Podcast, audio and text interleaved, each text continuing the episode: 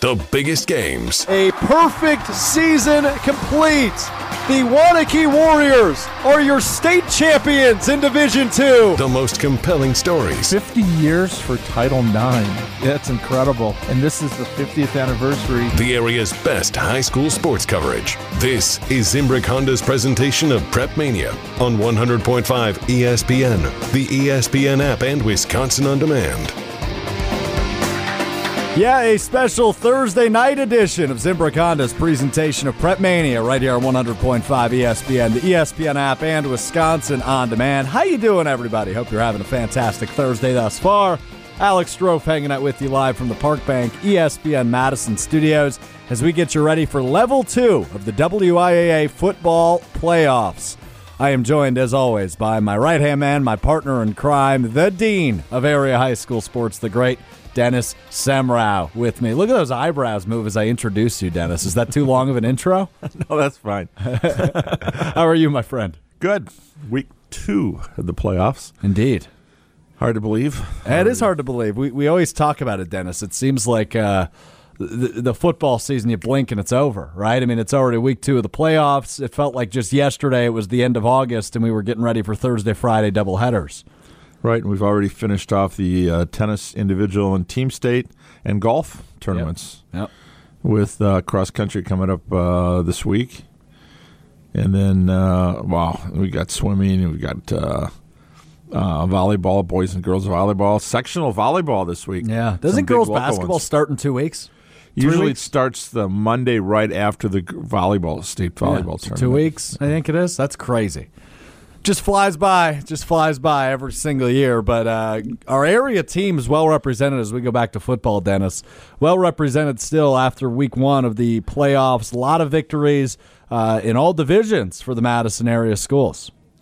Yeah, you look at we had number one seeds in Division One in Waunakee, in Division Three in Monroe, in Division Four in Columbus, and Division Six Marshall got a number one seed. But as we all know, seeds don't mean anything once you get the games, actually get to play the games.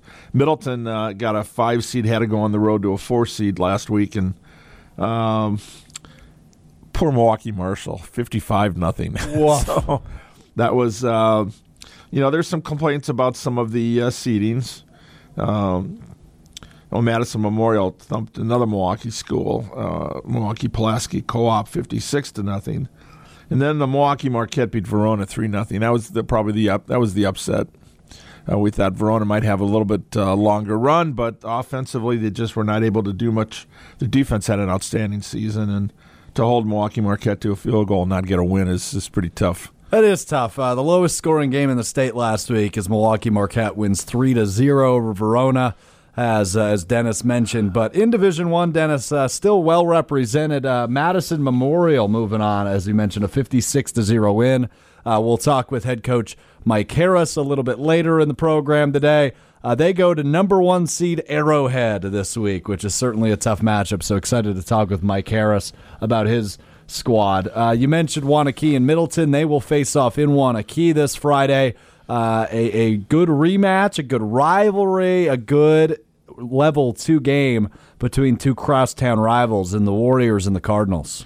Yeah, west side uh, Madison there, no north side of Madison, whatever you go, the suburbs want to northwest. I yeah, I don't know. Yeah, um, um, Waunakee uh, ended up winning 17-14. They did not score in the second half, but their defense was pretty stellar. Just held Middleton to a touchdown. Uh, Middleton seven and three, Waunakee ten and zero. Uh, so anything can happen. That second time, it's always difficult when you have a rematch because the team that wins doesn't have to change anything really. Maybe you make a few slight adjustments, but the team that lost, they're trying to find a, di- a different way to get things done. And I think uh, you've got a lot of great athletes. Uh, the all conference teams are starting to come out, and both Waunakee and Middleton are going to be dominating. I think I saw Middleton had six first teamers on offense, I think five on defense. Um, Waunakee is pretty much going to be the same, I think, for the Badger Large Conference. So, um, and that, that will be the end of their uh, their season matchup. Uh, it was a home and away the last two years. Uh, they'll be playing some different teams next year, but this could be a perennial uh, matchup, and just like it used to be Sun Prairie and Middleton playing each other, or Waunakee and DeForest in Yeah. Division Two. But uh, get used to that. This could be a postseason one down the road. I think so too, and you know how much Jason Pertzborn is going to want this win, as as Pat Rice's Waunakee Warriors haven't lost in what seems about ten years. Dennis, uh, it's been uh, since the 2019 state championship game, the last loss that Waunakee has taken. They won all six of their games in the 2020 COVID uh, alternate season, and they uh, went undefeated, won the Division Two state championship last year. Now move up to D1, the first time we've seen them in Division One, but still got to be the favorite, I would imagine, in Division One are the Waunakee Warriors. Yeah, they've got the complete package. Their uh, special teams are always good, offense, defense. Uh, but uh, Pat Rice prides himself on his defensive efforts, and uh, uh, again, you know, holding uh, Middleton a pretty explosive offense during the season to 14 points back, August 26th. Uh, um, that that's one of those where um, Brian Reichel, a friend of mine, uh, one of my editors, said, uh, "If you're not there by four o'clock, don't bother showing up because you're probably not going to get a seat." Yeah, it's going to be a, a line out the door. We'll get to Division Two in a second, but first, got to tell you about our friends at Zimbrick Honda. Of course, bring you Zimbrick Honda's presentation of Prep Mania. For nearly 50 years, Zimbrick Honda has provided the Madison area with quality Honda vehicles. The trusted staff of Zimbrick Honda's used car dealership will save you time and reduce your car buying stress by finding the vehicle that matches your style. If you're looking for a new Honda or a used Honda, it's a no-brainer. Visit Zimbrick Honda in Madison today or at ZimbrickHonda.com to search current inventory. Two teams remain in Division Two in the area, Dennis, and we will see them tomorrow night on Zimbrick Honda's presentation of Prep Mania. You and Jesse Nelson will be on the call as number three DeForest visits number two Sun Prairie East. Huh? They're Division Two this year because of the split. So DeForest Sun Prairie East rather than the usual DeForest Waunakee matchup in Division Two. You just referred to Dennis. It's uh, the Sun Prairie East Cardinals uh, taking on DeForest, which is our game of the week this week on Zimbrick Honda's Prep Mania. That's an exciting matchup. That goes back to the preseason preview. Coach uh, Brian Kaminsky for Sun Prairie East said goals don't change just because we switch the program changes a little bit. It doesn't mean the goals do. Can you imagine Sun Prairie East and West together as one team this year? The way they both Oh. played, both making the playoffs. West having a good debut, going five and five in their first season, historic season for the Wolves, and now for the Cardinals. You got uh, you know quarterback uh, Jerry Kaminsky, son of Brian, uh, who's uh, had an outstanding year. Cortez LeGrant, uh, great running back, and uh, they've been able to get some pretty solid defensive plays too. So uh, that's that's a team that we saw early. Uh, they had a tough non-conference. Well, they they they had they had uh, Mukwonago in a real shootout in week number two, and uh, kind of wondered how good they were going to be after that. And then they lost to Waunakee and then Right, ran the table. weeks. Yeah, have run the table ever since, and uh, most of those games have not even been close. So. Um, this is one you'd like to see, and you got another quarterback too, uh, uh, Mason Keys for DeForest. So you got two of the best quarterbacks. Now they don't play against each other, but so uh, it'll be what their defenses do. I'm sure uh, Sun Prairie wants to shut Mason down. Uh, when DeForest struggled early, he was out. He got hurt in that first game against uh, Waunakee when. Waunakee DeForest had a non-conference game in Week One. Think about how long ago that was. Yeah, no 10 kidding. you know, um, 10 weeks ago. And um, I think with uh, he's going to play against Kimberly, which they lost. and But ever since he's been back healthy, he's it's been a different team there. Yeah, no doubt about it. Both teams beating area teams last week in week one of the playoffs. DeForest wins over Sun Prairie West 53 to 6, and Sun Prairie East over Oregon 46 to 6. So both teams only allowing six points in the opening week of the playoffs, both putting up over 45 points. Uh, This this has the makings of a shootout, so going to be an exciting game, which you can hear right here on 100.5 ESPN tomorrow. Coverage starts at 6:30, or you can watch the free video stream over at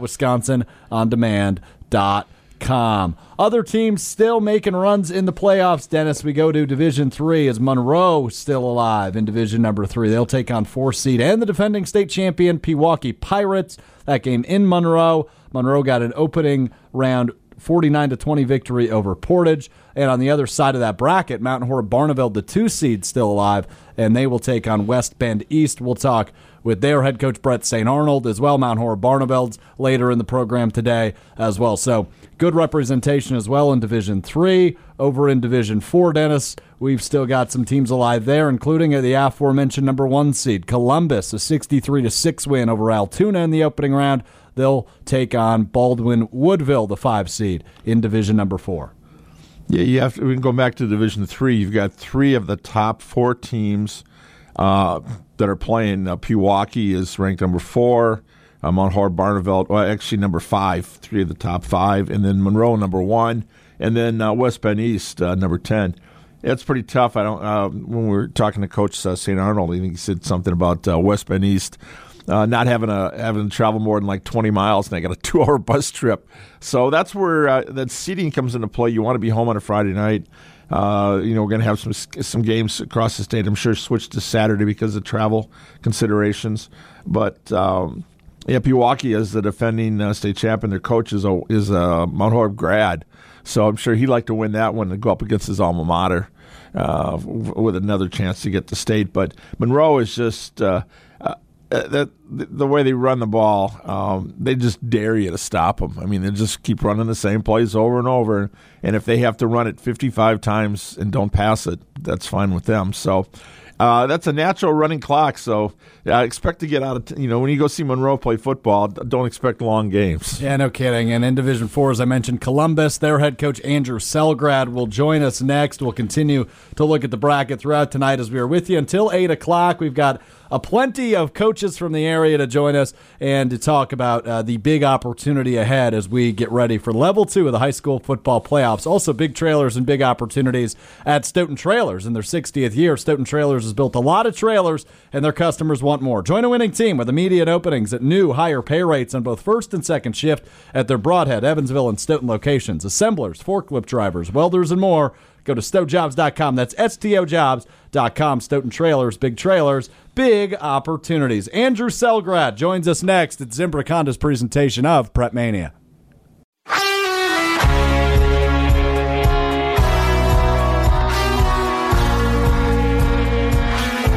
On a special Thursday edition of Zimbrick Honda's presentation of Prep Mania right here on ESPN Madison. Alex Strouf, Dennis Semrau with you live from the Park Bank ESPN Madison studios. And one thing I love about Prep Mania, Dennis, is the fact we get to talk to all the great coaches that uh, are doing some awesome things.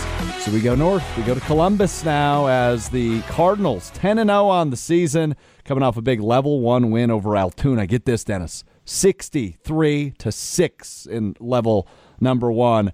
Uh, now a Saturday matchup for the Cardinals against Baldwin Woodville. Saturday, 1 o'clock at Fireman's Park in Columbus. We're joined now by the head coach of Columbus, Andrew Selgrad, with us. Andrew, really appreciate the time and congratulations on all the success thus far. How are you doing, my friend? I'm doing well. Thank you so much. So, Saturday kickoff. I saw it got moved uh, just on, on Monday. The game got moved from Friday to Saturday. What happened there? What, what went into the decision making there to make it a Saturday 1 o'clock kick? Well, uh, Baldwin Woodville's coming from a long distance right. to us, so it's one of those things. You know, a seven o'clock kickoff on a Friday night, getting home late. It's not really, you know, ideal for your your players, and I, I completely get it from their end. You know, you don't want your players driving one, two in the morning, especially with deer out this time of season. So, you know, it's a safety thing. Uh, you know, trying to make sure everything is is cool on both sides. So it is a pretty easy transition and you're in the what they call the northwest quadrant. Uh, interesting enough, you look at the Division Four for the playoffs, and uh, of course, everybody the, the, what is the elephant in the room is uh, Catholic Memorial, and uh, they're going to have to go through the the uh, Capital Conference. They get Lakeside Lutheran this week, and then the winner of Lake Mills Lodi. Uh, nice, nice, just they didn't make that a completely Capital Conference section. Yeah, you know, eh, Capital Conference is one of the best conferences in the state, regardless of division. Uh, certainly in Division Four. So, not having to go through the gauntlet again, uh, I'm not going to lie, I wasn't disappointed by that because, you know, facing Lodi, Lakeside, Lake Mills, those Edgewood, you know, all those quality programs, top to bottom. So uh, I wasn't sad to not have to play them twice. So you know, CMH, yeah, they're the elephant in the room. You know, quality program, a very good team. So, but you know, uh, Capital Conference, we're, we're going to give them our best. Yeah, you mentioned Edgewood. We had that game, Edgewood Lakeside Lutheran, last week. So they get Catholic Memorial. Lake Mills Lodi. Who do you uh, take on that one? Uh, on the rematch, uh, on the rematch that uh, Lake Mills had a win that last week uh, was to get into the playoffs. Yeah, yeah. You know, though I, I know both coaches real well.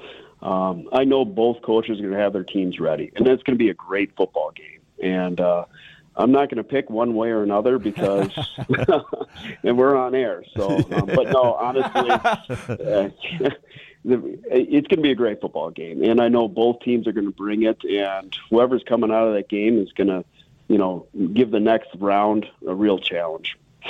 Andrew Selgrad with us, the head coach of Columbus, 10 0 on the year, getting ready for a level two matchup with Baldwin Woodville here in the WIAA playoffs. Coach, you've had some tremendous success this year. Uh, I don't know if you know this. You're averaging 52 points a game, which I imagine, I don't know this for a fact, has to be one of the highest in the state. You've seen some terrific success offensively. Your quarterback, Nathan Cotter, has just been terrific 24 touchdowns, two interceptions on the air. Uh, what have you seen out of your offense that's just made it so explosive? Your your, your uh, ability to put up that many points consistently, and with your with your senior quarterback who's had a terrific year. Well, going into the season after the success we had last year, we knew we had to add another dimension to our, our offense. And, and the passing game was where we needed to, you know, make some gains. And Nathan has done a fantastic job uh, in the off season and in season, just improving his craft. Uh, his ability to read the field is just it, it, you can't ask for anything more. Uh, we we don't pass a ton, but we don't need to. But when we have to, he's making the right reads. He's he's throwing that ball right in there. We've had some big touchdowns from him and our wide receivers. We got a talented core of wide receivers. Their stats aren't eye popping, but again, you know, if you're throwing 10, 13 times a game, you only got one ball. So one week one kid will go off, and the next another kid will go off, and it's been a really balanced attack this year, which is really really what you need for a deep playoff run. And of course, you know, we're pretty good running the ball. Uh, we got a you know pretty good running back. Yeah, no kidding. Now. He's, he's okay. Yeah, okay. Two, no, 2,000 yards. Yeah, no kidding. Well, yeah. Uh, all time yeah, leading rusher, and he's only a junior, right? yeah, he's he's a fantastic running back. Honestly, you know, he's he's one of the best I've ever been around as a running back, uh, and I've been around some pretty good ones. You know, uh, there's a guy in Madison by name Allen. He's okay as well. so, but you know, it, Colton's right there with him. You know, he's he's not quite as big. But uh, you know, I see some similarities between him and Braelon, uh, just in terms of how they can see the field, how they can find that cutback lane, and they run with uh, uh, uh, fierce anger. You know, they, they're not hesitant in running people over. So there's some similarities between the two, and uh, we've been blessed to have him. And the ironic thing was he was he was a tight end as a freshman. So really, he, yeah, he was not a running back. So when we came in last year, we said, uh, "Who's going to play our running back?" And so we, we gave him a shot, and uh, I think it's worked out okay. not, not, too bad. Uh, defensively, uh, who've been kind of kind of the standouts for you there? I mean, defense, you know, wins championships at this time of year. You got to be able to run the football, and you got to play. You got to be able to stop the run. Uh, who's been good on that side of the ball? Well, really, you know, it starts with our linebackers. Uh, Colton's our Sambacker. He, he's the guy that's going to, you know, take on blocks, and he's going to spill it to our Mike backer and Milani Argon. You know, both are fantastic linebackers. Uh, Milani is a ferocious hitter. He, he loves playing the game of football, and he just he's so fast. It's unbelievable. He'll hit that hole and and and make you know smoke him in the backfield. Uh, our secondary is really good as well. Uh, Aaron Eckern was the first team unanimous all conference corner last year. He's back and he's playing really well. Braxton Knockreiner at the other corner. He's our he goes to the single side and he locks down that single receiver. And we put him on an island. We put a lot of stress on him. He does a great job. And our two safeties, Brady Link and and Brett, uh, Riley Knockreiner, uh, really good at calling the, the, the secondary. And you know they're they're run fitters as well. So they they've got a dual threat. They've got to cover and stop the run. We've got some outstanding defensive linemen who are largely our offensive line too, and, and they've done a great job controlling that front. Colin Selk, Brady Engel, and Jamison Sullivan do a great job. You know, outside linebackers, really, both of them are really good. Ty Cowell, who was a safety last year, had to transition to our weak side. And Jefferson Mulberry on the strong side, two really good physical football players. Hey, you mentioned Lyman, Selk, Engel, and Sullivan, three returning seniors from last year. You ran for almost 4,000 yards last year, so you had to be confident there. Uh, were there a couple of pieces that stepped in, guys that uh, you contributed along with them? Oh, absolutely. Uh, one of them was uh, R.J. Gross. Uh, he's our left tackle. And at the uh, end of the season last year, he came up to me and said, "Hey, what do I have to do to play?" And I, you know, I told him, "You got to, you know, work out in the weight room. You know, improve your craft, and you got to be coachable." And he's done everything and more than we've asked, and he's really turned into, you know, a quality football player. And I couldn't be more proud of him. Those are the kind of stories you love as a coach. A kid that just says, "I'm going to do this." And I'm going to make you play me. And he's done exactly that. And, and there's some weeks he's our top graded lineman and that's a credit to him. Uh, Devin McCormick's our center.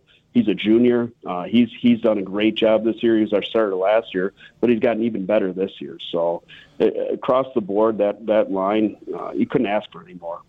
Chatting with Andrew Selgrad, the head coach of Columbus, here on Zimbrick Honda's presentation of Prep Mania. Alex Strouf, Dennis Semrau with you. And Andrew, uh, I can only ask you this question if you've been as good as you have been this year, and it's a question around how you keep kids motivated. Right, your your smallest margin of victory this year, which is an insane stat, is 28 points. Right, so every game you've been in has essentially been a, a pretty commanding win. So how do you keep kids focused? Uh, you know, on on on maybe just working hard, practicing hard, not losing sight of the goal when you're winning and having that much success. It's it's pretty unheard of.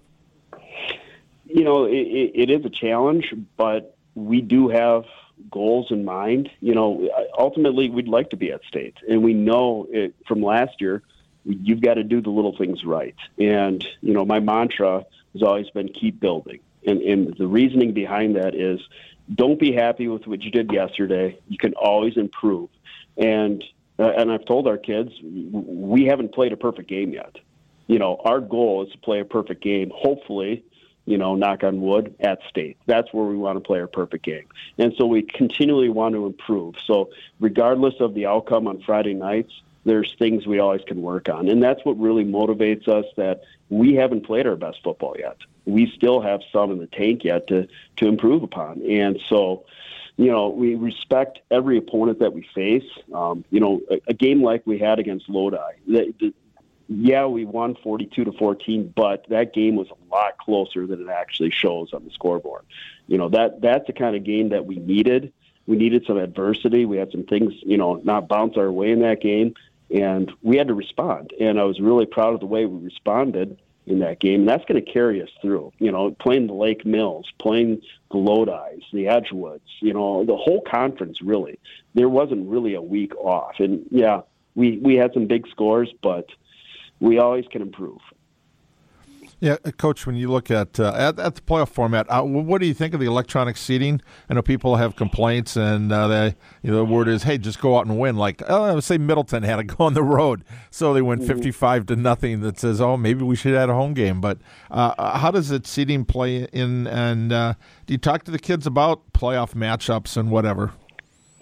Well, you know, honestly, it's out of our control, and you know good, bad, or indifferent. It's what we have, and so you just have to play within those confines. And so, you know, I, I told our, our players at the beginning of the year, if we want to have um, a favorable outcome, if we want to have a favorable seating, we got to start with us. It's got to be nine and zero, oh, and we have to, you know, have a season like we've had, and you know, let the chips fall where they may. And you know, you, you, you can't control the uncontrollables, and there's no sense. All we can do is play, uh, you know, good football every Friday and, and try and improve. So, you know, it, it is what it is, and, and, you know, we don't have control over those decisions. All we can control is what we do on Fridays. Andrew Selgrad, head coach of Columbus High School. Uh, appreciate the time. Best of luck this weekend. A, a Saturday matchup I keep looking at uh, against Baldwin Woodville, and uh, best of luck the rest of the way. And hopefully we'll talk to you hey, down the road. No Badger game, right? So no, hey. no Badger game. Right, Good point. So you, yeah, don't got to compete with that. Right. Yeah, I appreciate it. All righty. We will talk some more high school football right after this on Zimbrick Honda's presentation of Prep Mania. But first, Zimbrick Honda, for nearly 50 years, has provided the Madison area with quality Honda vehicles. The trusted staff of Zimbrick Honda's used car dealership will save you time and reduce your car buying stress by finding the vehicle that matches your style. If you're looking for a new or used Honda, visit Zimbrick Honda in Madison today or head to ZimbrickHonda.com to search current inventory. More Prep Mania, more high school football talk right after this.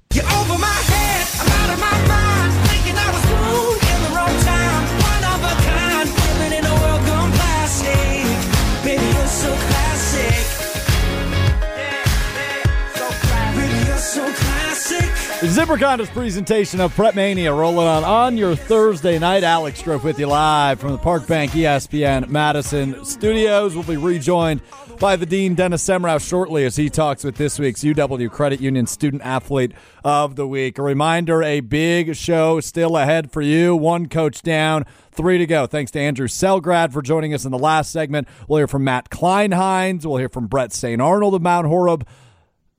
Barneveld, and we will hear from Mike Harris of Madison Memorial still to come as we are with you until 8 o'clock tonight here on Zimbrick Honda's presentation of Prep Mania. But it is time now to hear from this week's UW Credit Union Student Athlete of the Week, which is Ali Sala from Waunakee High School. UW Credit Union's online and mobile banking goes above and beyond with top rated service and security that exceeds industry standards. Explore innovative and intuitive ways to manage your money anytime and anywhere. UW Credit Union's in house team of engineers and developers create digital banking solutions that are designed just for you. You can learn more about all the great things UW Credit Union is doing over on their website, uwcu.org. And a big thanks to UW Credit Union for helping us shine light on some great student athletes each and every week. We have a new one from an area high school uh, that are great at academics, multi sport athletes, and really talented kids. So, uh, always so exciting to partner up with UW Credit Union on that. Time to get to this week's. It's Ali Sala from Waunakee. Here's the Dean, Dennis Semrau. Our ESPN Madison UW Credit Union Student Athlete of the Week, Ali Sala from uh, Waunakee High School. Hey, Welcome. hey, thank you for having me. yeah, you're senior already. Yeah, I know it's crazy. You survived a pandemic, Yeah, I did. and now you're playing volleyball. And but you've been a multiple sport athlete: Yeah, uh, volleyball, basketball, and track and field. yeah. I How, how have all those kind of worked out for you throughout high school? um, I've always it's it's a lot, but I like it. I don't I don't really like not having something to do after school or like I don't know. I like being in season, but I I eventually had to stop playing basketball because volleyball came like too much, and I had more homework as the years went on and. Oh, you're playing Yeah. club volleyball too for Yeah. was it Capital Academy? Mm-hmm. Capital volleyball, yeah. I I really enjoyed playing club throughout the three years that I was there, and yeah, so How did volleyball come into play? Now, you, I think we talked off, Mike, about uh, Mm-hmm. Yeah. soccer was the first one. You were like three or four. Yeah. And your parents started to get you in everything to see what happened, what stuck, and volleyball Yeah. is the big one. Mm-hmm. so I actually did not want to play volleyball at all. So my mom played volleyball in college, and she really wanted me to get into it, but I was like really stuck on basketball, and I was like, I don't want to do this other sport. Like I just want to focus on basketball and do all these other things because I didn't like it at all when I tried it out. And then um, I played on my middle school volleyball team and I started to enjoy it more and then played club and it was so fun. So I just stuck with that and it became my main sport. Uh, back-to-back conference titles, and uh, uh, do you have a, a teammate, someone who's been an inspiration to you, either an older athlete or someone on the team now? Yeah, so my sophomore year, I played um, with Chloe Larson. Um, she's now an athlete at um, Iowa for track, and I played with her for one year on volleyball. And she also played uh, did track, and I was around. I didn't was I wasn't on the track team at the time because I didn't play track sophomore year, but um, she she's always been a person I looked up to, like even before I was in high school, and yeah, so. So your mom, your your parents are uh, are all athletes. Mm-hmm. Who do you get the? Where do you get? Where do you think you get your athletic ability from? I think it's a mix between both. Like I'm pretty strong, and my dad's really, you know, he's a big lineman, and maybe I get it from him. But also my mom, like she was a volleyball player, so I feel like I get my coordination from her. So sports have always been a big part of your life, but you got a 3.9 grade point average. Mm-hmm. Yeah. Mm-hmm. Which means academics, you understand the student comes before athlete. Who's had the biggest impact on you as a student? I actually had a club basketball coach. Um, his name is Bob Johnson. He always told us that, like, if you're going for sports or not, like the coaches or school is always going to look at your grade point average and your like academics first because it matters more than sports.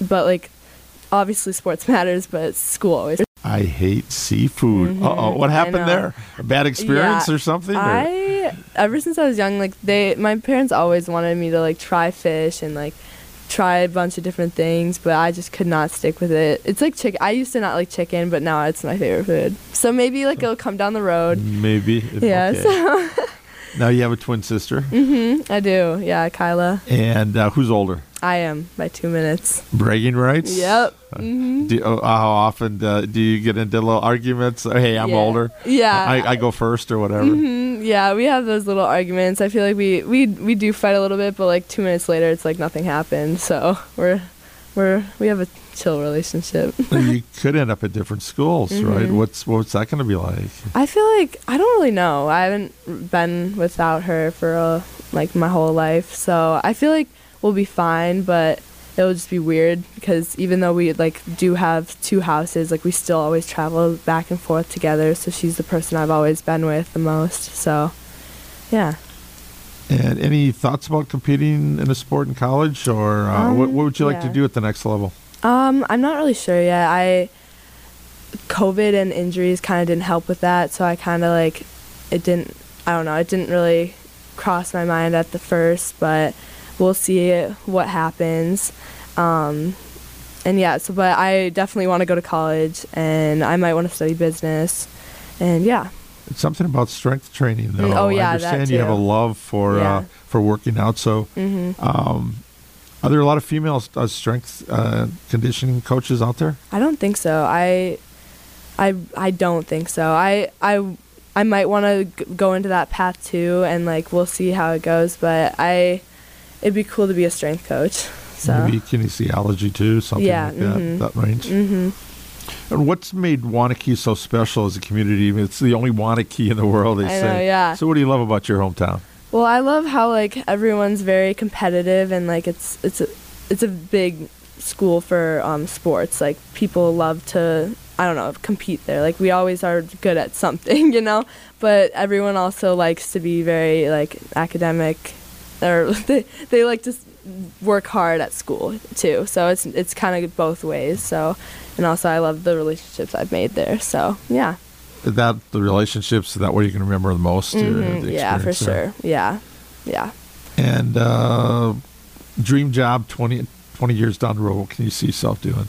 If I was like a strength coach at a college for any sport, I feel like that would be cool. Like that just that's that'd so, be really so cool. you have a dream. yeah, I do have a dream. Outstanding.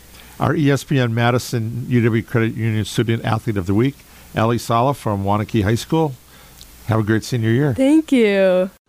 That's this week's UW Credit Union Student Athlete of the Week, Ali Sala from Waunakee. A big thanks to the Dean, Dennis Semrau, for that. Got to tell you quick about our friends over at Electrolit, which is the best electrolyte beverage for premium hydration, whether you're working outdoors, exercising, feeling under the weather, or just need a pick me up. Electrolit is the drink for you. Made with glucose as a natural sweetener, Electrolit uses that in order to provide immediate recovery and is packed with more electrolytes than leading hydration drinks. Electrolit is scientifically formulated to allow immediate absorption of essential minerals. Electrolit, total hydration for every occasion. The head coach of Mount Horeb Barneveld, Bret St. Arnauld, joins us next. It's Zimbrick Honda's presentation of Prep Mania.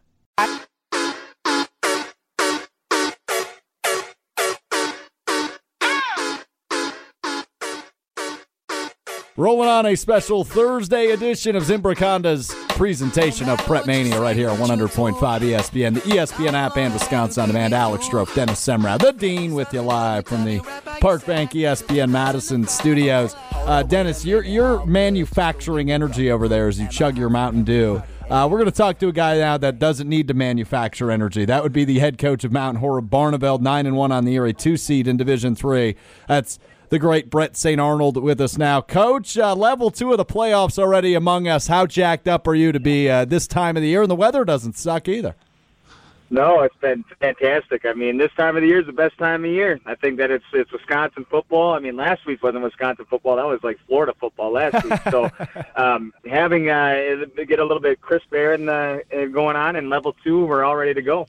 So coming off a win over Stoughton in level one of the playoffs, got West Bend East coming up on on Friday night uh, in Mount Horeb. But I, I got to ask about that Stoughton matchup. You saw them just a couple weeks ago, week eight of the regular season. You see them two weeks later in level one. You win both matchups. But I imagine it's tough seeing a, a, a team twice and in that short period because they really know what you're going to throw at them. Yeah, it's always tough when you got that, that sort of matchup. Uh, two weeks, three. You know, you played them week eight and had a week off week nine and played them week ten. Yeah, it's always you, you kind of know what they're going to throw at you, but you also know what they're going to throw at you. I mean, um, so for us, uh, offensively, it took us a little bit to get rolling, but defensively, we were we were good sound uh, as can be. I think that by the end of the time when we got our starter zones, we had only given up about 40, 50 yards of offense. So. Um, you know, our defense was on point. Our offense took uh, to about the second half to really get rolling. But uh, that, that's just part of the thing with the playoffs, right? I, I remember that I think there was a time and a place where you didn't play conference opponents in the first round of playoffs, and they really tried to avoid that. But um, yeah, I know that that's not the case anymore. But you, you got to play whoever. You eventually, you got to play everybody, right? So I mean, uh, whoever you get on the first week. Uh, you, you play them, and whether you know them well or not, and then you go on to the second week, and there you go. That now you start seeing people you've never seen before. Uh, with West Bend East, I, you know, I don't know the chances of us ever playing West Bend East ever again. Probably um, are very few and far between. So it this is a fun time of year. Yeah, both you guys were ranked. Uh, West Bend East was tenth in the final coaches poll. You guys were fifth. Uh, you look at uh, you start out the season with a close one with McFarland, and then you lose to Monroe, who's been a juggernaut all year. A close one to DeForest, and ever since then you kind of kicked in. And last year you had a lot of close games. When you you talked about uh, maybe overachieving a little bit last year, but what uh, what was was there when the switch kind of went on this year, where the guys really believed that they could be a dominant uh, team on both sides of the ball? Well, we knew coming into the season we had we were going to be starting seven, eight underclassmen on each side of the ball um, and I'm talking sophomores and juniors. Uh, I consider them underclassmen. When that happens, you know, you're going to experience some growing pains, uh, which is exactly what we saw in the McFarland and Monroe game. Um, and even the DeForest game a little bit. Uh, but after the DeForest game, I, I felt like the plane, I, I, I've been referencing the plane uh, thing all year about how we were on the kind of tarmac and then you take off and then you, you try to get to 30,000 feet. Once you get to 30,000 feet, you've reached your peak. Um, we've been in the air, almost uh, starting to coast towards getting close to 30,000 feet now for a while. Um, but it took a while for us to get off the ground, um, get some consistency going. Uh, you know, in the beginning of the season against McFarland, we dropped seven balls uh, just to start the year. I mean, Casey's numbers in that first game were, were kind of brutal because we had seven drops from our receivers. Um, so, I mean, that was just the small growing pains. And as we went throughout the year, we started to develop and grow, which is exactly what I kind of expected out of this team.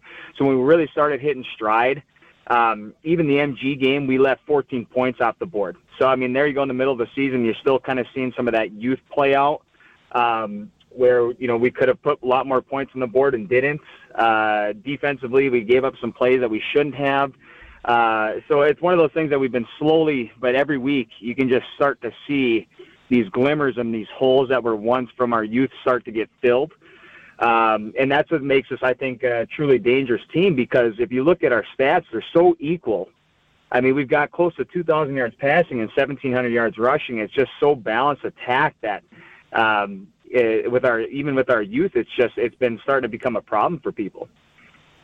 Well, last year you lost in the first round of the playoffs, and uh, it was kind of a, maybe an upset to Onalaska. But hey, Onalaska's proven to be a pretty good program this year. Um, but you still got that uh, the elephant in the room, Monroe. Uh, if you you got one more game, how tough is it? Uh, you got to get through West Bend East before you could get to Monroe. You got to keep the kids focused. Yeah, one hundred percent. I think that um, uh, you know, you, you, you got a really tough task with, uh, you know, them looking ahead at it. That was the one thing about when we played McFarland in the beginning of the year. I think they were more focused on Monroe than they were McFarland. Um, and I think that that kind of played to our a little bit of woes against McFarland in that first first game, but I, that some of that comes down to again like the youth I was talking about. But that's our job as a coach, right? Coaches to keep them focused on the task at hand you know, West Bend East is a, is really big up front. They're physical. They're power football. It's a North Shore Conference. That's what they do.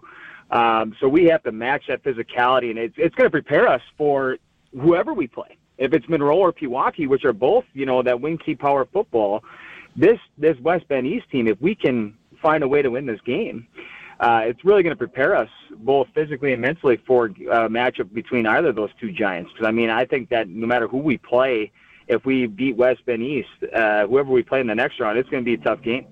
Uh, obviously, you're talking about as far as the final rankings, you had Pewaukee and Monroe in the top three, and we were five. So we have three of the top five teams uh, in one one pod.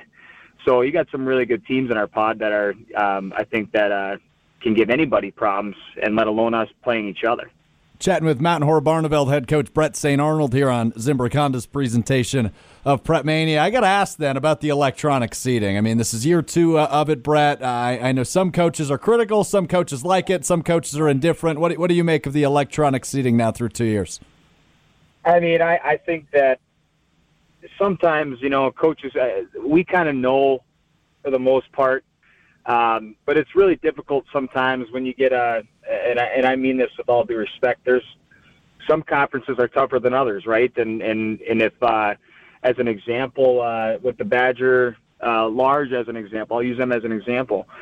Uh, Waunakee beating somebody like Sun Prairie East and, and having to play some of these other tough schools and, and then uh, going undefeated, th- their strength of schedule is pretty high. And sometimes other, co- let's say that uh, Waunakee lost a game to Sun Prairie East as an example, and they go on eight and one, and this other team comes in nine and zero from a from a weaker conference, and well, they say, well, we deserve the one over for over Waunakee because we're nine and zero.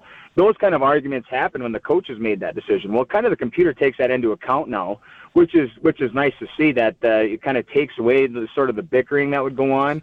Um, so I'm kind of indifferent. I think that uh, I think that it, it's relatively fair, and it, it seemed to have shaken out the way it's supposed to. I mean, you didn't see too many upsets in the first round, um, and so for the most part, I think it gets it right. Um, I think last year when we got the two seed and Onalaska got the the seven, I remember saying exactly when they got that Onalaska is not a seven seed. Uh, they you know they took they took Baraboo to uh, the brink, and that was with a healthy Luna Larson. So um, they actually had the lead in the final minute, and Baraboo had to score with 17 seconds left to beat Onalaska. So I was like, they're good. They're a good football team. So I knew coming into that game that you know they weren't a true seven seed, but the record said they were a seven seed. So I guess that sometimes the computer's going to get it right, and sometimes the computer's going to get it wrong. But you got to again, you got to play everybody anyways. So uh, I I guess kind of doesn't really matter. Um, you know, the only thing that stinks for somebody like West Bend is getting a three seed and having to travel two hours over here to play us. That and you mentioned the oh the Pewaukee. Uh, that's coached by a former Mount Horeb guy too. Mm-hmm. Yes, it is. Yeah, and I, and I, yeah, I, I, co- I actually coached with Justin in the All Star game back in 2014, so we have a relationship. We're, you know, he's a friend of mine. So, um, uh, so yeah, there's that. There's that dynamic to it too. Yeah, it's- it's always a lot of fun. Um, for you, uh, again, I, d- I li- I like a theme here. Defense wins championships. Uh, who's been the studs on that side of the ball for you? I know you had some pretty good guys coming back, uh, but uh, how that side been for you? Well, Eli Krantz has been the heart and soul backbone of our defense, our middle backer. You know, he's uh, he's got uh, just had two more sacks on Friday, so I think that takes his tally up to eight sacks. And he's got about 16 tackles for a loss. He's over 100 100 tackles. He's just a sideline to sideline guy, um, fast, strong, 6'2", 215. Um, does everything well. Uh, there's not, a, there's, and he's been playing basically the entire season with a broken hand. He's had his hand clubbed the whole year. So I was like, can you imagine if this kid had both of his hands to use? he's only been playing with one hand. So he's been a game game changer for us. I mean, obviously we got a couple really good corners um, in LJ and Chris, and, and they've been able to lock down people. They've been left on an island a lot this year, and and they LJ has barely been thrown at. And when Chris does get thrown at because he's a sop, everyone sees that he's a sophomore.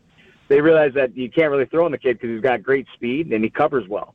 And then we got two really good safeties in, Tr- Ethan Tranel, baseball player turned football player. Uh, only been playing football for a year, and he's had six interceptions this year. Uh, his ball skills are pretty incredible. Uh, and then Tyler, who's been our outside backer, who's been a, a starter for us for three years. Uh, he's just a he tackles extremely well. He's very fast. He's good in pass game. He's great in run. Um, those are kind of guys that have been our playmakers for us that have really solidified our defense. And I really think that over the last couple of weeks, we've really seen that come together. Um, our defense really developed into what we thought it could. Um, having to replace all of our D line last year was a big issue, but um, uh, it took some it took some time for that. But I think we're on the right track right now. Bret, last thing for me is you know you, you have one loss in the season, as I mentioned earlier, to Monroe, and that, that happened in week two. That's two months ago, right? So how do you keep Yep. these kids focused? You know, you've had a couple tests along the way, by all means, but you've been very successful the last two months. So how do you keep these kids locked in, focused, and, and you know making sure their eyes remain on the prize? you know, it can be challenging at times um, to keep them humble. I think that it's important for us to uh, continually keep them uh, grounded. You know, remind them every week. You know, we kind of um, uh, we do our theme of the week, and you know, we, our theme of the week is always uh, we're not where we want to be yet, right? Uh, we haven't achieved. Uh, uh, where we want to, what our goals are right now yet. You know, we haven't put a complete game together, which we haven't there hasn't been a game where we've dominated on defense and dominated on offense and dominated on special teams. There hasn't been a game yet. There's been games where we've had a really good offensive day, a really good special teams day, and defense was a little eh. There's been times where we've had good defensive day and offense was off, as an example. I want to see us put together a game, so you kind of get them in the mindset that let's put an actual full game together and see what happens then. I mean, if we can do that and keep our eyes where it needs to be, focus on us because that's what we can control is us. Uh, then I think we'll be all right. I think that uh, you you spend so much time worrying about other people um, that you don't worry about yourselves, and really in home is where you got to take care of most of your issues. Uh, so if we keep them grounded and not focused on, oh well, we're playing this team, we're playing this team. No, we worry about us, and if we worry about us, we're gonna be just fine. And I think that that's one of the big keys that we've had is making sure that we're correcting the things that we need to correct, not necessarily focusing on who we're playing, what somebody does, whatever you know, what kind of offensive style they run, defensive style, whatever. What can we control? You know, let's let's fix the penalties as an example. Let's uh, let's make sure we're making uh, making the catch, not turning the ball over. These sort of things that we remain um, kind of focused on us. Uh, and at the end of the day, I think that the rest of it will take care of itself. Um, but you know, Mount Horeb hasn't ever been they- they're not historically they have they don't make deep run playoff runs. Uh, so getting them prepared for this time of year is is kind of uh, is can be sort of challenging because now you start to worry about fatigue and and and the whole mental process. You know, where a, a school like Waunakee, which year in year out uh, is has had this has been playing in these games and and they understand that it's going to be a 13 14 week season every year um, getting them stay to stay focused uh, while all these distractions are going on is is is a sort of a challenge but I think we're up for it Well, that, that you made a good point right there. The extra practice time. We talked with the Marshall coach about this. That you get for the younger players. You've got a lot of younger players, sophomores and juniors, that aren't sophomores and juniors anymore. They're juniors and seniors, right? With all the playing time they've got, but they get that extra time in there. Is that something you try to emphasize with them? That keep working because this is only going to make you better next year. 100%. I think that you, you use a lot of use a lot of your sophomores for your scout team now, a lot of your JV kids, and you tell them this is kind of the time where you get to show, you know, what what the future is going to be. This is where you're going to show us exactly who you're going to be. Um, this is kind of your sort of uh, interview process, right? You know, what kind of player are you going to be for us in the future? Um, by you going hard, it sets a sets a tone for us uh, at the varsity level. Like, you know, if, if they've got a really fast running back, I need you to run as fast as you can, work as hard as you can, because what you, the kind of look you give us is super important. But it also then sets kind of the, again, tone for your class, you know, and, and I think that that is helpful when you, especially when you're building the program that you want, getting these extra practices, getting, you know, then to be around, uh, all of us coaches at all for a lot longer. Um, I think that that just kind of helps build that mentality and that focus in your program. A 3 2 matchup on Friday. West Bend East heads to Mount Horeb Barneveld, the head coach of the Vikings, Bret St. Arnauld. We appreciate the time, my friend. Keep up the good work, and we hope to talk to you down the line. I appreciate you having me. Thank you so much. It's Bret St. Arnauld here on Zimbrick Honda's presentation of Prep Mania. We'll continue the conversation after this, but first, UW Credit Union's online and mobile banking goes above and beyond with top rated service and security that exceeds industry standards. Explore innovative and intuitive ways to manage your money anytime and anywhere. UW Credit Union's in house team of engineers and developers create digital banking solutions that are designed for you. Learn more at uwcu.org. Zimbrick Honda's presentation of Prep Mania continues next. The biggest games, A perfect season complete. The Waunakee Warriors are your state champions in Division Two. The most compelling stories. 50 years for Title IX. That's incredible. And this is the 50th anniversary. The area's best high school sports coverage. This is Zimbrick Honda's presentation of Prep Mania on 100.5 ESPN, the ESPN app, and Wisconsin On Demand.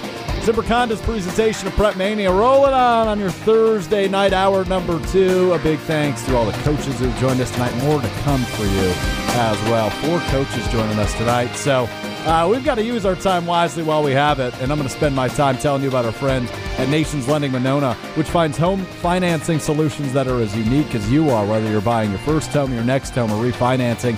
They've got your back. They'll act as your personal advocates to inspire the true sense of home ownership. From drinks on the patio to blanket forts in the living room to the smell of backyard barbecues, because that's how they help you home. Go to nationsmadison.com to get started today. Nations Lending, home loans made human. I'm Alex Strouf alongside the Dean of Area High School Sports, the great Dennis Semrau. And Dennis, you do it every postseason. I'm so excited to get into it. Here we go. Your picks for all seven divisions, rapid fire. We we will go final four, and your champion in all seven divisions. We start with Division One. Well, already lost one there. My final four teams were Waunakee, Mukwonago, Bayport, and Verona. Oh, Sorry, Wildcats. That maybe I jinxed you. Last year It was Mount Horeb Barneveld going out in week one. I thought they might have a longer run than one week. But uh, yeah, I've got Waunakee over Mukwonago. We saw Monaco and W- Mukwonago and Win Stang just rush for 470 yards, 38 carries, six touchdowns. And that was Sun Prairie East lost that game uh, 55 to 45. So at that point, I thought Mukwonago, yeah, this, this is a pretty good looking team. They ended up uh, losing during the season, but uh, you know, that Classic 8 is such a tough conference. But they're opposite side of the bracket. Uh, um, and where do we got here? uh oh, we're getting They're lost the- already. Okay, in the bottom, uh, that's right in the bottom. I'm looking there. Arrowhead and and uh, is the top of the bracket. That that's where uh, Verona was, and then you have Muskego's actually the number one. Mukwonago's the number two, but. Uh, you can throw those teams into a hat and just pick out Yeah, one no at kidding. tournament time. So I think Mukwonago's going to, I I think, going to emerge from that one. Waunakee first year in Division One. Uh, it'd be a historic season for Waunakee because Pat Rice has won Division Three and two titles. No coach has ever won three titles in three different divisions, as far as I can find. Well, I imagine Pat Rice is the guy for that job, and uh, the way they're playing, I would not doubt Waunakee. Let's move on to Division Two. Your final four teams in that division. You still got all four there. Yep, uh, Sun Prairie East over Hartford. That's my pick there. After watching Sun Prairie East, we just mentioned that Mukwonago game they had, which was phenomenal. They started out a little slow again. Uh, the one thing I thought with Sun Prairie East this year would be their depth because they had to split the two schools. Some they've got some def- good defensive players that were playing for the Wolves at Sun Prairie West. But when you got the co- coach's son, the quarterback Jerry Kaminski, and Cortez LeGrant, that one-two punch of offense is pretty tough to stop. You got to be able to run the football, and when you got a quarterback who can run the football like Jerry can, that I think that's a definite advantage come this time. But they're going to have to get through the Forest Norskies, who started out a little slow. They've got a you know quarterback of their own in Mason Keys, so that that's that good matchup we got uh, on this Friday night. But I think uh, Sun Prairie is going to survive and get Hartford, and then you got West De Pere and Brookfield Central. I think are the other two teams to come out of their respective brackets. I love it. Let's move on to Division Number Three, Dennis. Number three, uh, this is a team last year that knocked off. Uh, I thought Baraboo had a chance for a good run, and they ran up in, against Onalaska. It was like, how good is Onalaska? Well, Onalaska's ten and zero right now this year. They finished up uh, number two in the Division three poll, and uh, number one happened to be uh, Monroe, who's on the other side. go. Um, uh, but and they're also. Um, so I've got uh, Onalaska and.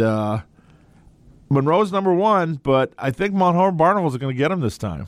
Oh, That- that's- St. Arnauld will be happy to hear That's that. That's my upset. So I've got, but I've actually got Onalaska over Mount Horeb Barneveld, thinking if, if I pick them, they're going to lose. If I don't pick them, they're going to win. So maybe I give them some good luck there. And West Salem, who uh, Todd Sommerfeld over at the Cross Tribune said just having an outstanding season.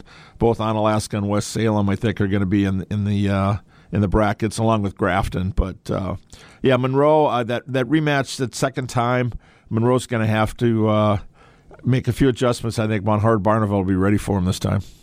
Uh, we go to Division Four. There was a team by the name of Catholic Memorial that's uh, owned that division in recent years. Uh, Dennis, I imagine you have them probably doing the same here in 2022. Yeah, I do. Uh, they're going to have to get through the Capital Conference, though, and uh, you know we're, we talk with uh, with Coach uh, Selgrad from uh, Columbus about you know how good his team is.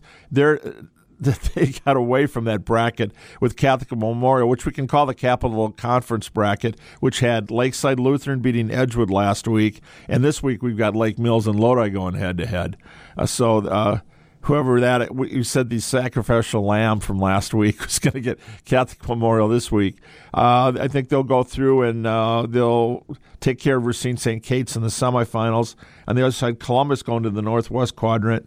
Uh, they got Baldwin uh, Woodville this week, and then uh, possible. Uh, well, Ellsworth has had a pretty good season, but I think it's going to be Catholic Memorial over Columbus, and then Little Chute's going to be the survivor. The Mustangs. of the other, of the other uh, bracket. My brother used to live in Little Chute. Little fun fact for you. There Awesome. go. Let's move on to division number five, Dennis. Yeah, number five, uh, it's kind of a toss up. Mayville's just had an outstanding season, so I think uh, they're going to run the table there uh, over Aquinas, who uh, you know, was at state last year and uh, you know the perennial champion. Yeah. Um, and then uh, Southern Door and Prairie du Chien, uh, they ended up with a seven and two record. Uh, they were ranked number ten in Division Five. They got the number one seed in their bracket, and uh, this week they get River Valley, who is in the playoffs at four and six. They made it three and six and won the first round. Wow. So uh, you kind of root for those underdog teams to sneak through, but I think Prairie du Chien can make it, and then they're going to probably run up against uh, Brodhead Juda, a team that. Was uh, seven and two in the regular season and ranked. So that that's a good matchup. But I think Mayville's going to take that division. Let's move on to division number six. The local team is Marshall. They are a number one seed, and uh, Matt Kleinheinz is their head coach. He'll join us next. But who do you have in Division Six? Well, I do have Marshall getting to the finals, but uh, Fond du Lac, uh, St. Mary Springs, that's the school I know from my days back in high school. Uh, Springs is just an outstanding program. The one their opener over uh, Weyauwega Fremont, forty-seven to twelve. Uh, they came in ranked uh, number one in Division Six. Uh, Marshall uh, was ranked actually number eight in Division Five. They dropped down last year. They were the smallest school in Division Five. This year, they're back in six. So be careful what you wish for. I think Springs is pretty f- formidable, but the way Marshall is, if they can stay healthy, you know, some of their best players have been out with some injuries, but I think it's going to be Springs over Marshall, and then you've got uh, Grantsburg and Kenosha St. Joe, another private school. No love for Mark Tauscher's uh, Auburndale, who's still alive, the three seed in that same bracket as Marshall. Yeah, they uh, they had a good win uh, over uh, Fall Creek, forty-seven to twenty in the first game. They're eight and uh, one, no nine and one now. They were ranked ninth in Division Six, so they got an outside shot. But I got to go with my home Cardinals there. Yeah, I can't blame you for that. I'm just giving you a hard time. All right, we go to the final division, Division 7, which actually isn't all Wisconsin teams, but nonetheless, uh, we do have uh, uh, no area teams, it looks like, at least on No, first look. no, we don't. But I think uh, Regis has uh, been running the table. They're pretty strong. Uh, they've got them over Cashton, then Pepin Alma and uh, Reedsville is the other teams there. Uh, Cashton uh, unbeaten.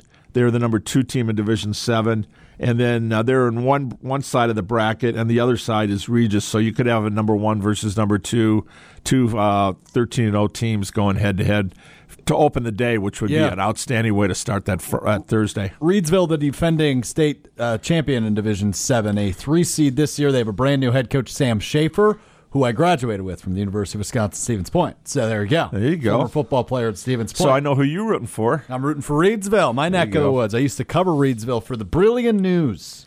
And we got one other one. We got the eight man football bracket. Nobody locally there. Uh, unfortunately, Wisconsin Heights enrollment is just too large, so they cannot compete in the postseason for it. But uh, another another private school, Newman Catholic. I got them beating DeSoto, who uh, Wisconsin Heights sees during the regular season, and then Siren and Gibraltar is the other two teams. Well, there you go. Those are the Dean's picks. Take them for what they're worth. He said off the air before we got to him. Little homerism there, right?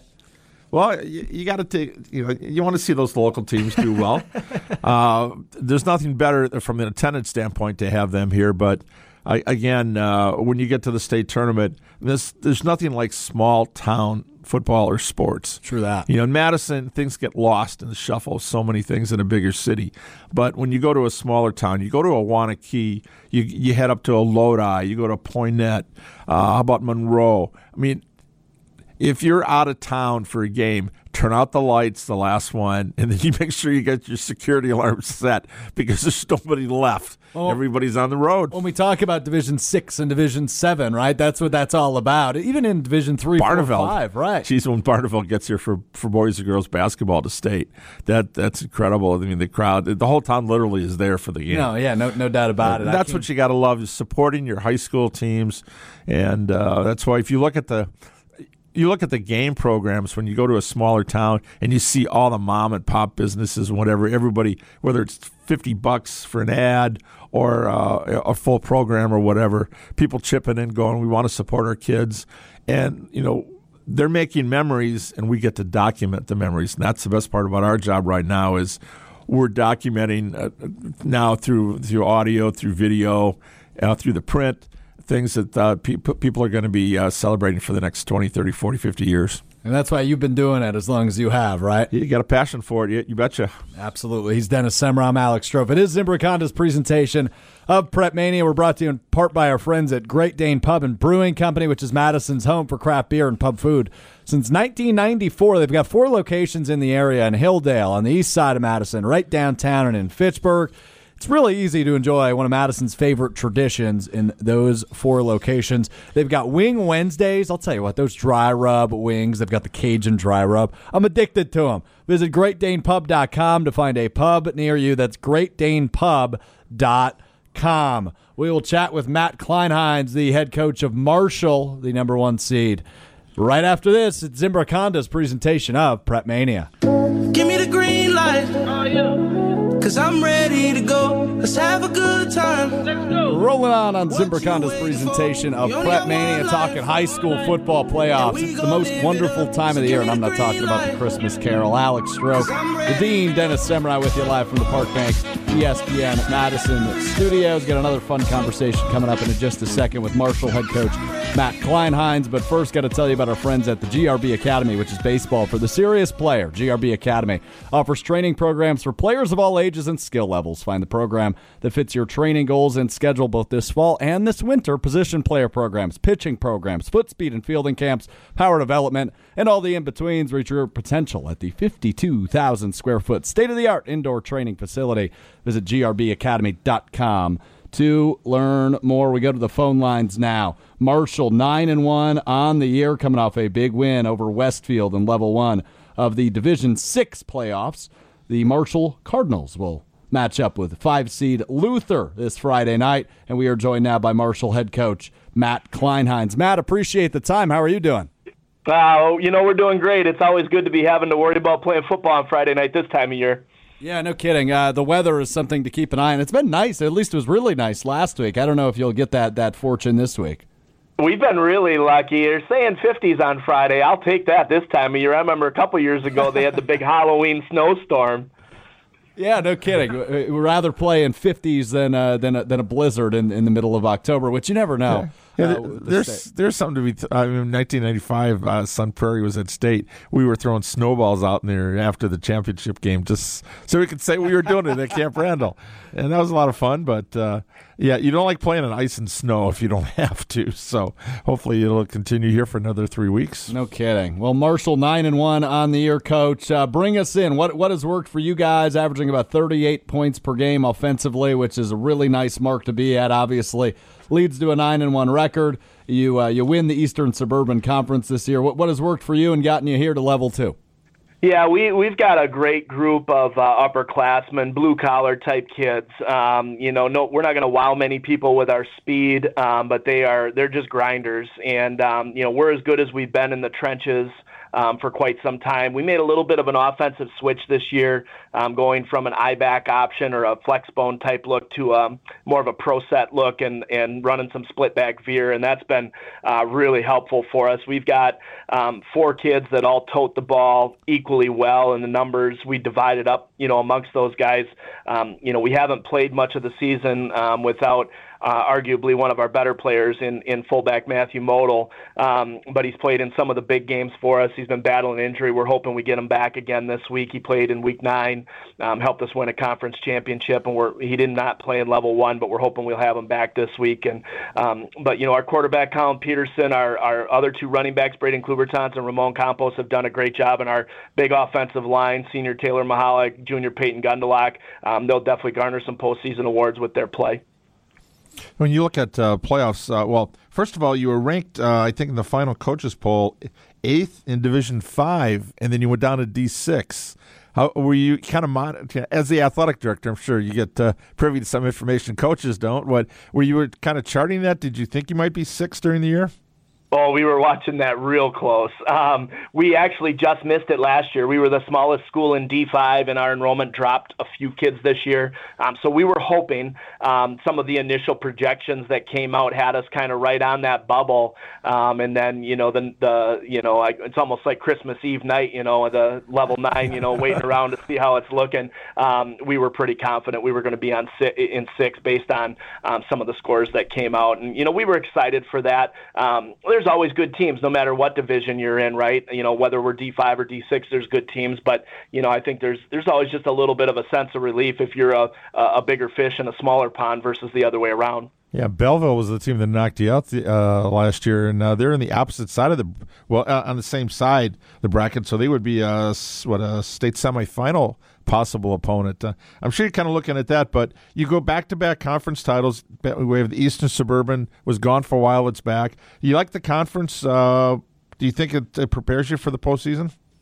This year was an interesting year in our league. We had it, was it was four pretty top heavy teams and four teams that were really really young. Um, you know, as a coach, there's pros and cons with that. I mean, there were some games where we were you know able to to get our guys out pretty early and get the JVs some looks, but you know, and and I don't want this to sound snobbish, but you know, some of our numbers on some of our better players, you know, aren't great because they didn't get to play a lot, and so you know, you start going into postseason awards where you think your kids might deserve some recognition, and you know, there's a high probability that they're not going to get it. But I'll, I'll tell you, the silver lining in that is um, we've just got a tremendous group of young men that um, they they don't care about that stuff. Um, they would they would trade those individual awards for a conference championship trophy or a gold ball any day of the week, and that's what I really appreciate about this group is just they're they're all team first kids. I mean, you look at how much we divvy up the ball on offense and even on defense. They don't care who gets the TFL or who gets the sack or who makes the tackle. They're just they're playing for each other and they're just happy that someone makes the play. Well, it also probably helps that you have a son who's a senior on the team, Yep. and you've coached a lot of these kids in what probably basketball and baseball since maybe say second grade. probably, Yeah, like, it- so it's it's like your dad for a bunch of guys, isn't it? it, it's bittersweet. You know, I, you don't want it to end for that reason. Um, obviously, I'm very close with this group. Um, like you said, I, I, I didn't get my crack at them in football until they were in high school because I never coached flag or anything like that. Obviously, I was pretty busy in the fall, but I did coach them in basketball and uh, baseball all the way through. So, um, yeah, I mean, I obviously the bond with these guys is tighter than it's going to be in most years, and um, you know, I think that's part of the reason that we're coaching so hard and they're playing so hard. Yeah, there's something to be said about the chemistry there for sure. As we are chatting with Marshall head coach Matt Kleinheinz, nine and one on the year, getting ready for a level two matchup with Luther this Friday night. And Dennis mentioned it early, earlier, coach. You're both uh, the head coach, obviously, and the athletic director. I imagine football season is absolutely chaotic for you. So let me ask you this, kind of a softball: the advantages of being both the AD and the head football coach, and maybe some of the disadvantages of being both the head football coach and the athletic director. The advantages are minimal, and don't let anybody ever tell you different. um, it's uh, I'll tell you right now, I'm just really lucky um, with the administration uh, that I have around me and the assistants that I have around me. Um, it's, it's actually kind of funny. Scott Hilber up at Mayville called me um, last spring because he was going to apply for the AD job at Mayville. Um, and still wanted to be the head football coach, and he's like, you know, tell me about it. How do you do it? And I said, I'll tell you right now, if you don't have an administration that's going to support you and a really good assistance in your office staff, don't even think about it because it's not doable.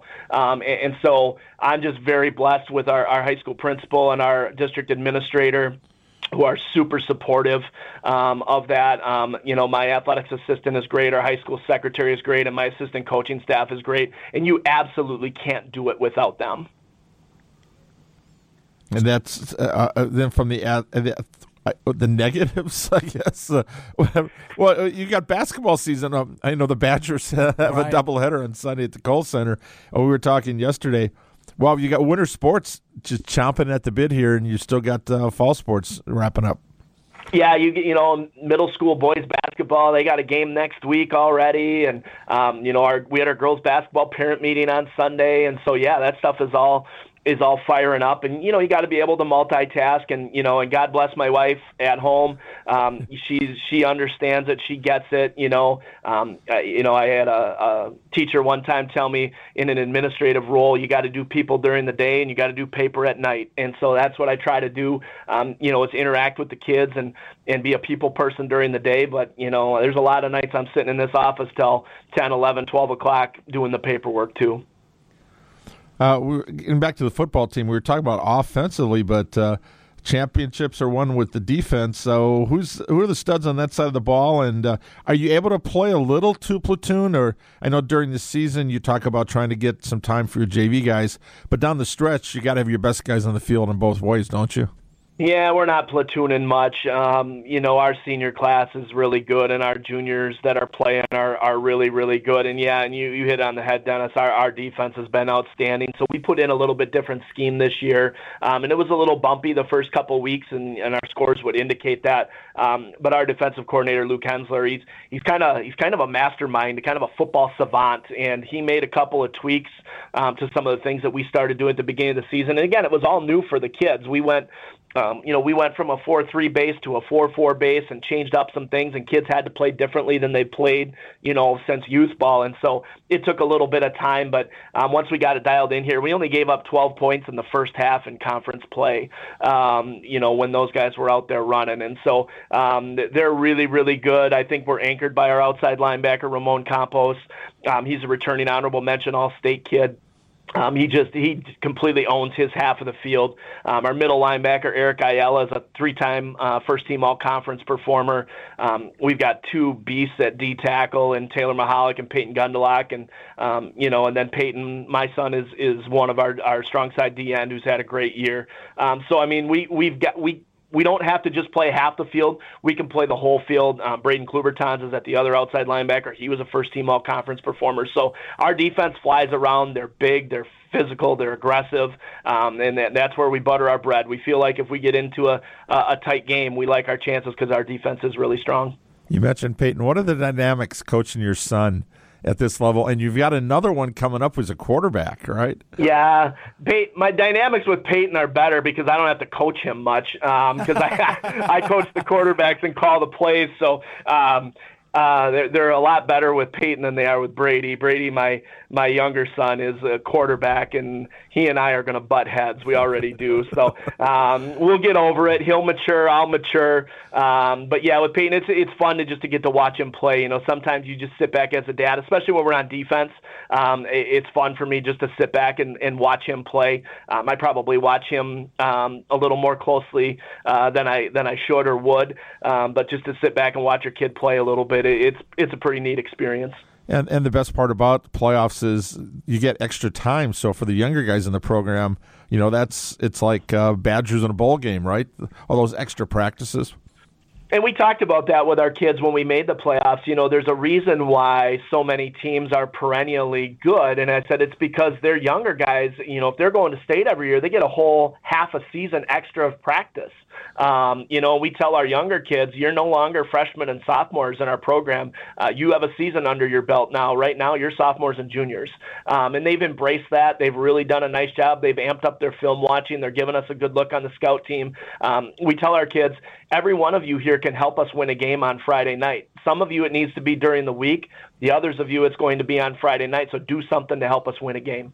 All right, I got to know, Matt. Before we let you go, how do you keep so much high energy? You seem like a high energy dude. It's it's an I imagine an exhausting time of year for you, but you seem like you got a lot of juice. How do you, how do you keep the uh, how do you keep the energy so high this time of year? Uh, you know, I, I almost just feel like you owe it to the kids. If you're if you're going to be in this role and you want to accept this and embrace this, um, you know, we tell our kids don't make excuses. Don't don't tell me why you can't do something. Tell me why you can do something. And and you know, if I'm going to be an AD and a dean of students and a football coach, then darn it, those kids deserve uh, my best every single day, and I'm going to make sure that they get that.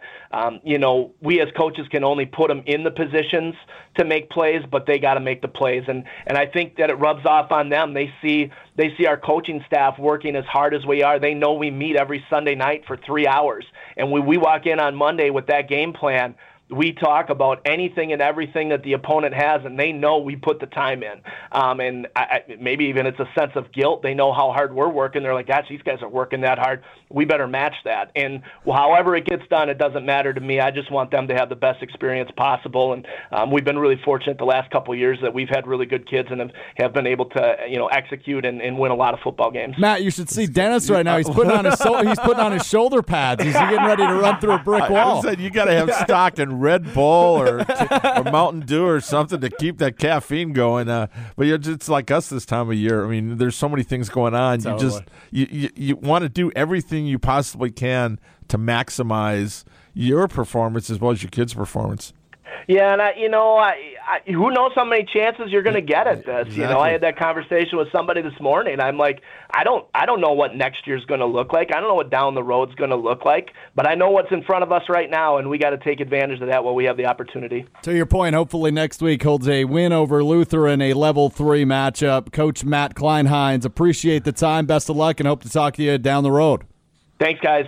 It's Matt Kleinheinz, the head coach and the athletic director over at Marshall High School. Real quick, Stoughton Health provides comprehensive and compassionate care to the Stoughton community and the entire Madison area, from their sports rehab facilities in Oregon and Stoughton to their renowned ortho team with Dr. Robble. Stoughton Health can help. Learn more at stoughtonhealth.com. More high school football talk right after this. It's Zimbrick Honda's presentation of Prep Mania.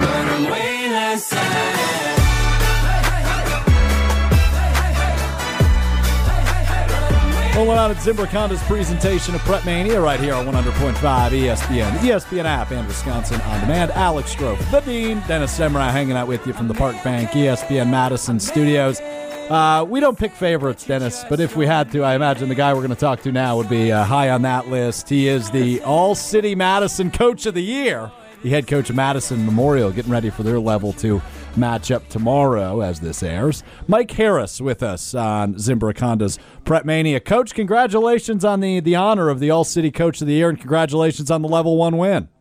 Oh, thanks, Alex. I really appreciate it. It's such a, a great honor to be recognized by uh, the peers alike throughout the city. And as I was saying earlier, it was fun to, to touch base and, and meet up with the guys and, and relish what had gone on throughout the season.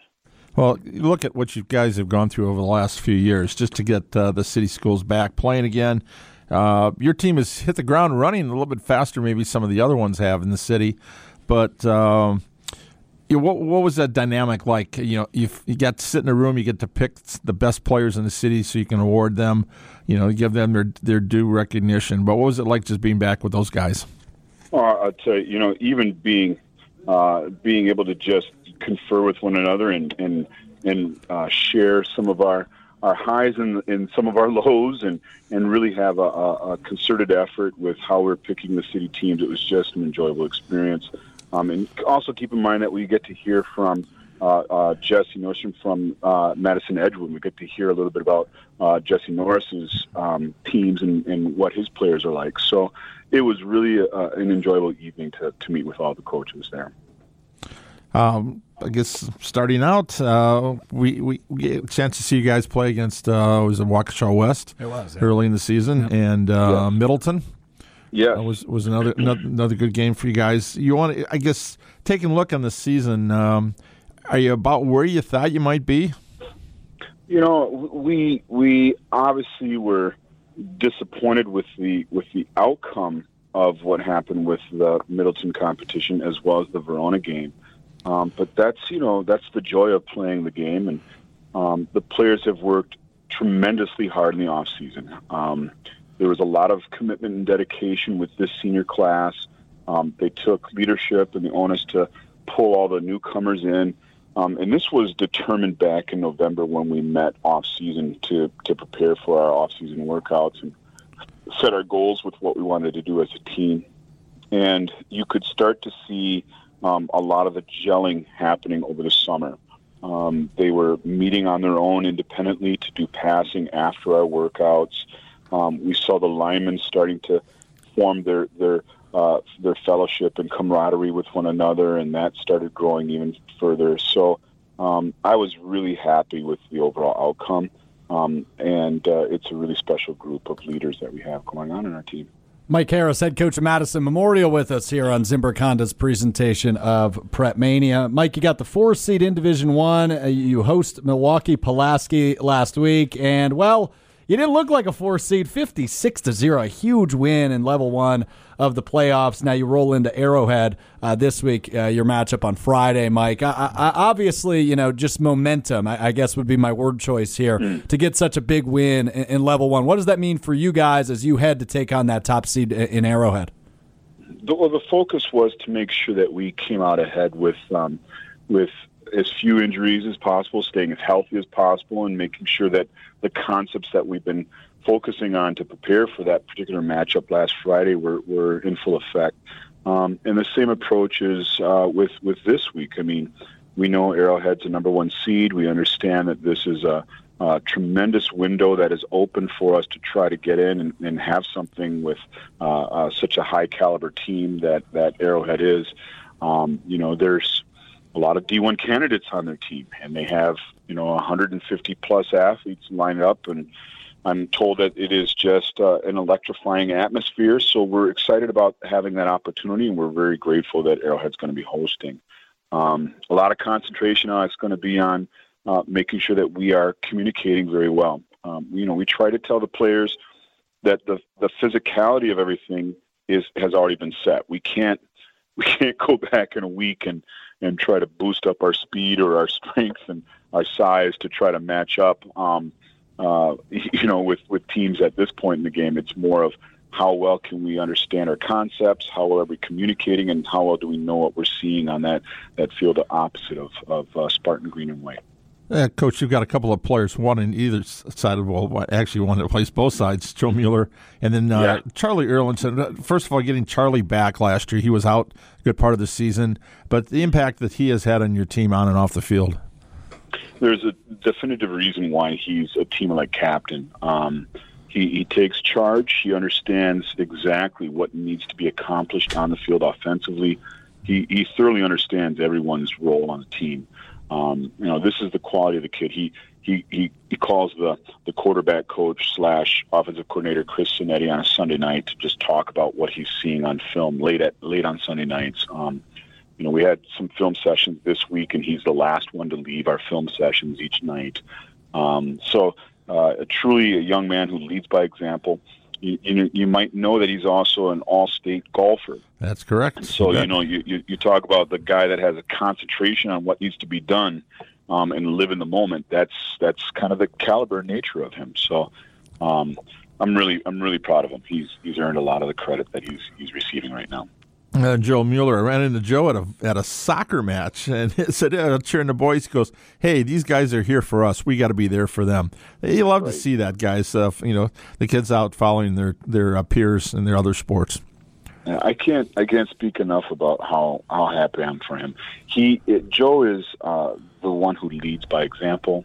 Um, you know, we had some weight sessions this winter, um, Dennis, and um, the energy was maybe a little bit down for a second or two, and he is the one in there who's um, he's got you know five or ten pound plates in his hands and he's banging them up on the on the racks trying to get a guys excited and and motivated and uh he's just he, he's full throttle every single time that you see him. He he doesn't hold anything back and i think that's just the nature of of who he is. Um class act Uh, he was an academic All-State, and uh, I just found out this morning that um, I believe Northern Michigan is going to offer him rides. So he's pretty, you know, Wow. we're excited about that. I'm not sure if he's going to take up on it or not, but just to to hear coaches that are excited about the possibility of having Joe play for them. Um, you know, it, it really warms my heart because this young man has put so much time and energy into everything. And, um, you know, there's a real reason why he was our unanimous team captain, um, and he got all the votes. Uh,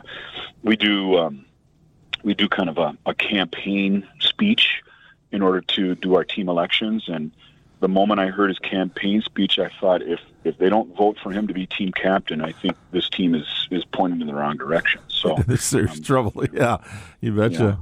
Uh, three keys against Arrowhead. What's it going to take on Friday night? Oof, everything.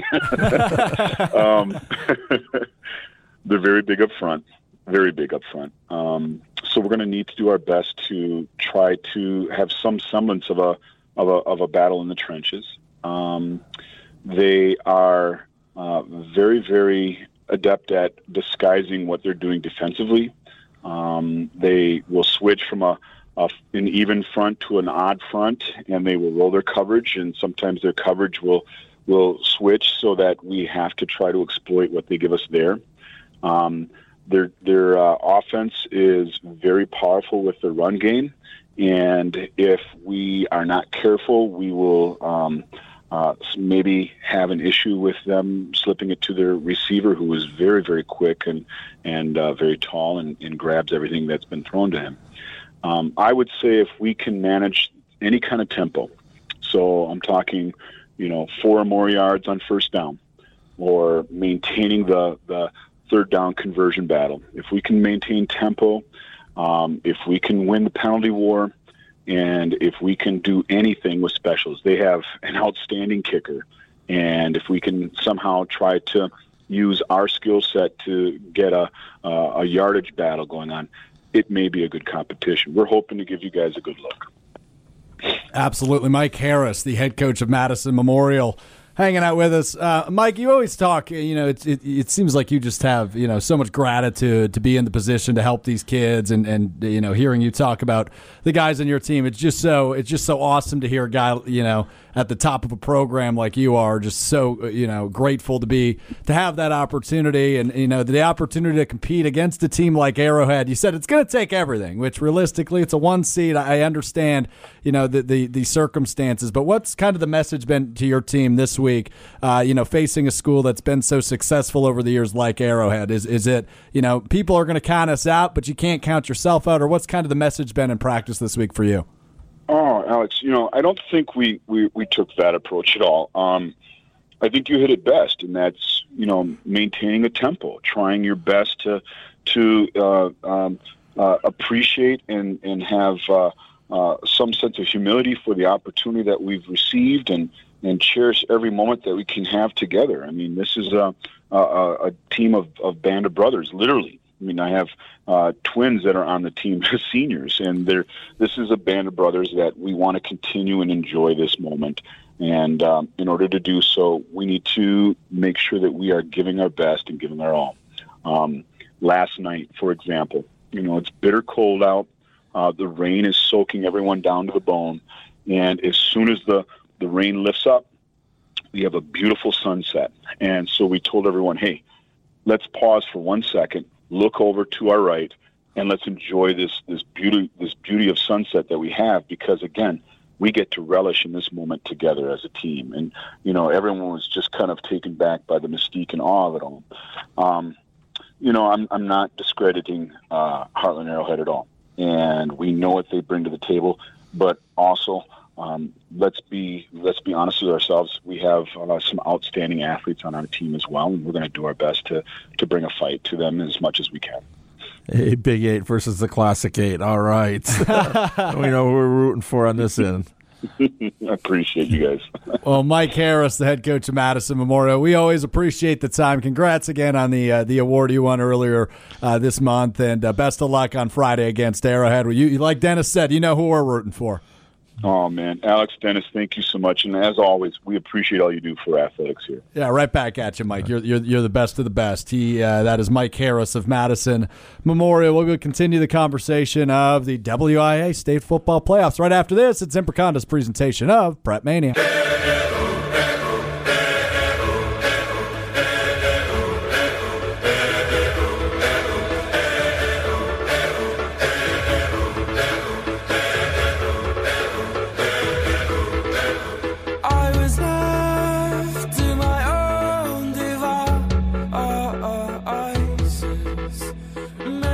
Many Yeah, Zimbrick Honda's presentation of Prep Mania, wrapping it up. I think Dennis Semrau put on his shoulder pads. He's ready to go play for one of the coaches uh, we talked to tonight here on Zimbrick Honda's presentation of Prep Mania. Big thanks to Andrew Selgrad of Columbus, Bret St. Arnauld of Mount Horeb Barneveld, Matt Kleinheinz of Marshall, and Mike Harris of Madison Memorial. Good luck to all those teams tomorrow in level two of the WIAA playoffs. A reminder no game on 100.5 ESPN tomorrow with the Milwaukee Bucks playing in Milwaukee. We'll have that game on the radio side. But over on WisconsinOnDemand.com and YouTube, you can find the free video stream as Sun Prairie East plays host to DeForest. Jesse Nelson and Dennis Semrau will have will be on the call and have you for that one tomorrow night. Coverage starts at 6:45 on Wisconsin on demand. So just a reminder, not on the radio side, but you can't get it on the video side. Uh, our wonderful production staff will have you covered. Should be a good one. You know, we're used to Wanakita Forest and Sun Prairie East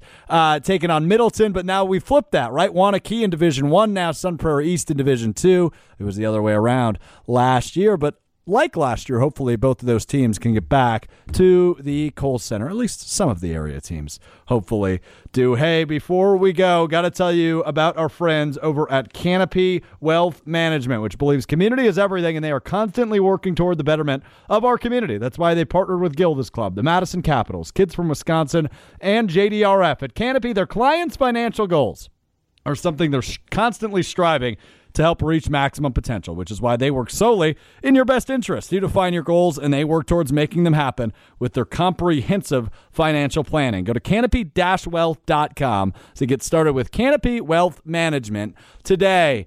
I, I can't believe it's already level two of the WIAA playoffs tomorrow. Time just flies uh, as we are already over two months into the high school football season and quickly approaching the state championships just four weeks away at Camp Randall Stadium. Hey, a reminder if you're going to be at a game tomorrow, tweet us. Let us know where you're at. Keep us posted on the score updates. Tweet us and tag us at ESPN Madison. You can also get us on Facebook at ESPN Madison or hit us on the talk and text line as uh, we will report those scores throughout tomorrow night. 844 770 3776. Uh, reminder that that Columbus game did get moved to 1 o'clock or rather, the Marshall game got moved to one o'clock on Saturday, rather uh, than the regular Friday night time due to Baldwin Woodville uh, coming from a little bit over two hours away. So they want to uh, make sure they're home before midnight. Uh, so that way they moved that game to Saturday at one o'clock. The only game in the state being played on Saturday. The rest of them, uh, the regularly scheduled